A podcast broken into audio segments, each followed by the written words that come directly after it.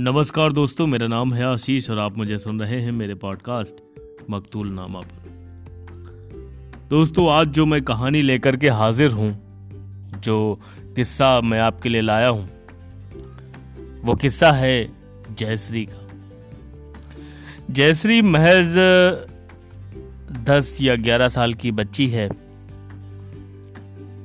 पता मैं आपको नहीं बता सकता, क्योंकि दरअसल उसका कोई घर ही नहीं है।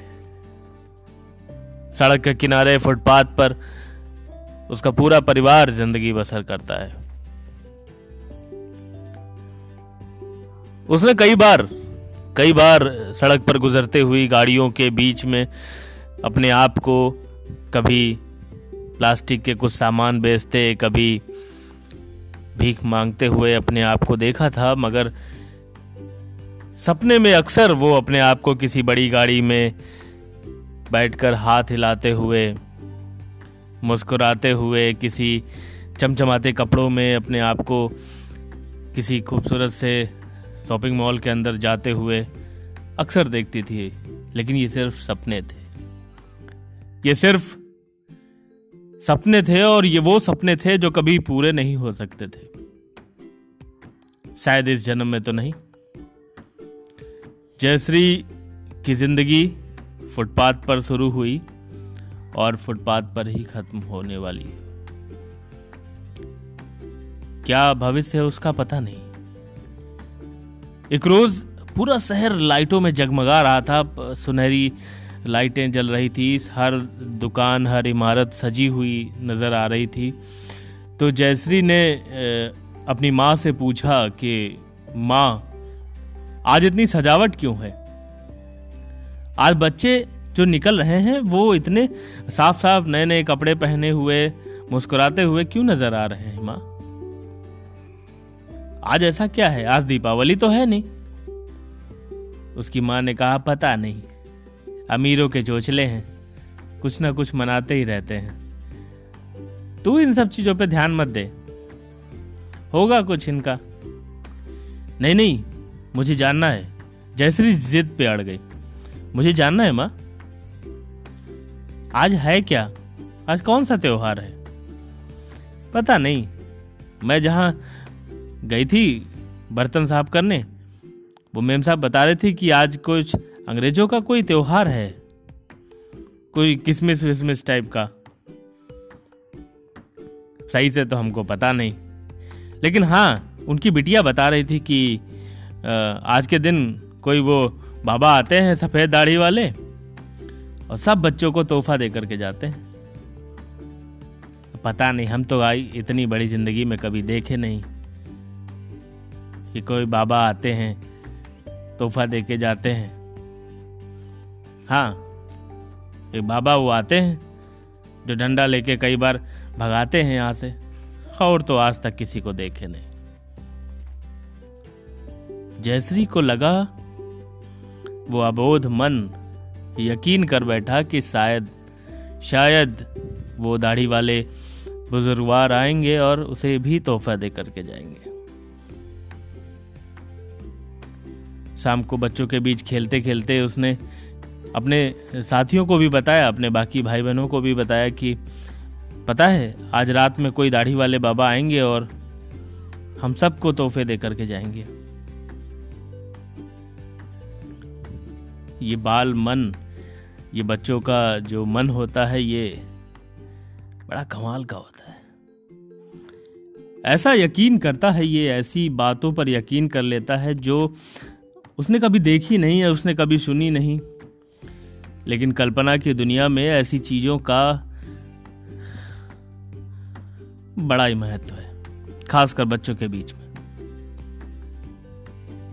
वो सेंटा आएगा, नहीं आएगा? वो किसी बड़ी सी कोठी के में बैठा हुआ कोई बच्चा हो या फुटपाथ पर लेटी हुई जयश्री? दोनों के जहन में एक ही सवाल था, क्या रात में सेंटा आएगा? क्या वो दाढ़ी वाले बुजुर्गवार आएँगे आज? क्या आज उनको तोहफा मिलेगा? और तोहफा मिलेगा तो तोहफे में क्या मिलेगा? फुटपाथ पर लेटे हुए सारे बच्चे सारे बच्चे एक ही बात सोच रहे थे कि अगर वो दाढ़ी वाले बाबा आए और उन्हें तोहफा देने लगे तो वो क्या लेंगे? तोहफा खोलेंगे तो उसमें क्या होगा? एक खिलौना या रोटी या वो कपड़े? क्या होगा उसमें? रात हुई, सुबह हुई, गाड़ियों का शोर, उसके बीच में जयश्री की खुली हुई आँखें चारों तरफ़ देख रही थी कि कुछ कुछ रखा तो नहीं कोई तोहफा कुछ रखा तो नहीं है? आँखें मिलमिलाते हुए उसने अपने माँ से पूछा भी माँ, वो दाढ़ी वाले बाबा आए थे क्या? जो तुम कह रही थी कि आते हैं आज के दिन। उसकी माँ हंसने लगी। बेटा, गरीबों के घर में कोई नहीं आता और हमारा तो घर भी नहीं है। हमारे लिए सेंटा कहाँ से आएगा?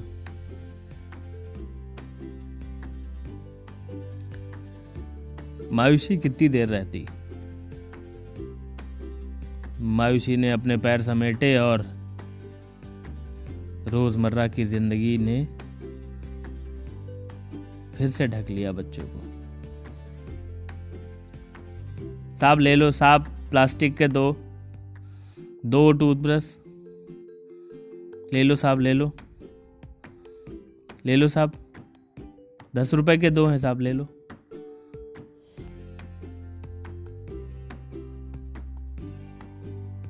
काश काश के सेंटा आता होता और बच्चों की मुरादें पूरी करता होता। काश के ऐसा होता होता। मुझे नहीं पता कि ईश्वर ऐसा क्यों करता है, लेकिन छोटे बच्चों को मायूस करना अच्छी बात नहीं। मैं विधि का विधान तो नहीं बदल सकता। ना मैं इतना सक्षम हूँ कि मैं समझ पाऊँ कि ईश्वर ने क्या रचा हुआ है, किसके लिए क्या बनाया हुआ है। लेकिन कभी मेरी मुलाकात हुई तो मैं पूछूँगा ज़रूर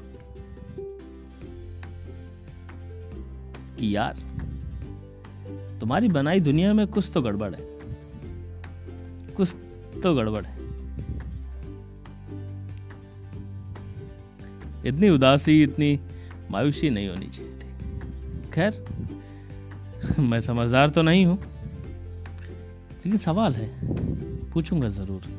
और हाँ आपसे बस यही इल्तजा कर सकता हूँ कि अगर आपके आसपास कोई बच्चा, कोई उदास बच्चा, कोई मजबूर बच्चा आपको दिखता है तो उसकी मदद ज़रूर करिए। आप बनिए सेंटा। कोशिश कर कर देखिए। अच्छा लगेगा। खुशियाँ बांटने से कभी कम नहीं होती। खुशियाँ बांटिए। बांट कर देखिए अच्छा लगेगा।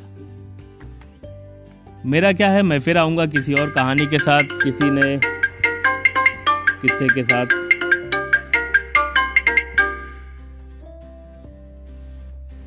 मैं फिर आऊँगा किसी और दिन, किसी और कहानी के साथ। अपना ख्याल रखिएगा। अपने दोस्त मकतूल को दीजिए इजाज़त। और हाँ मैरी क्रिसमस।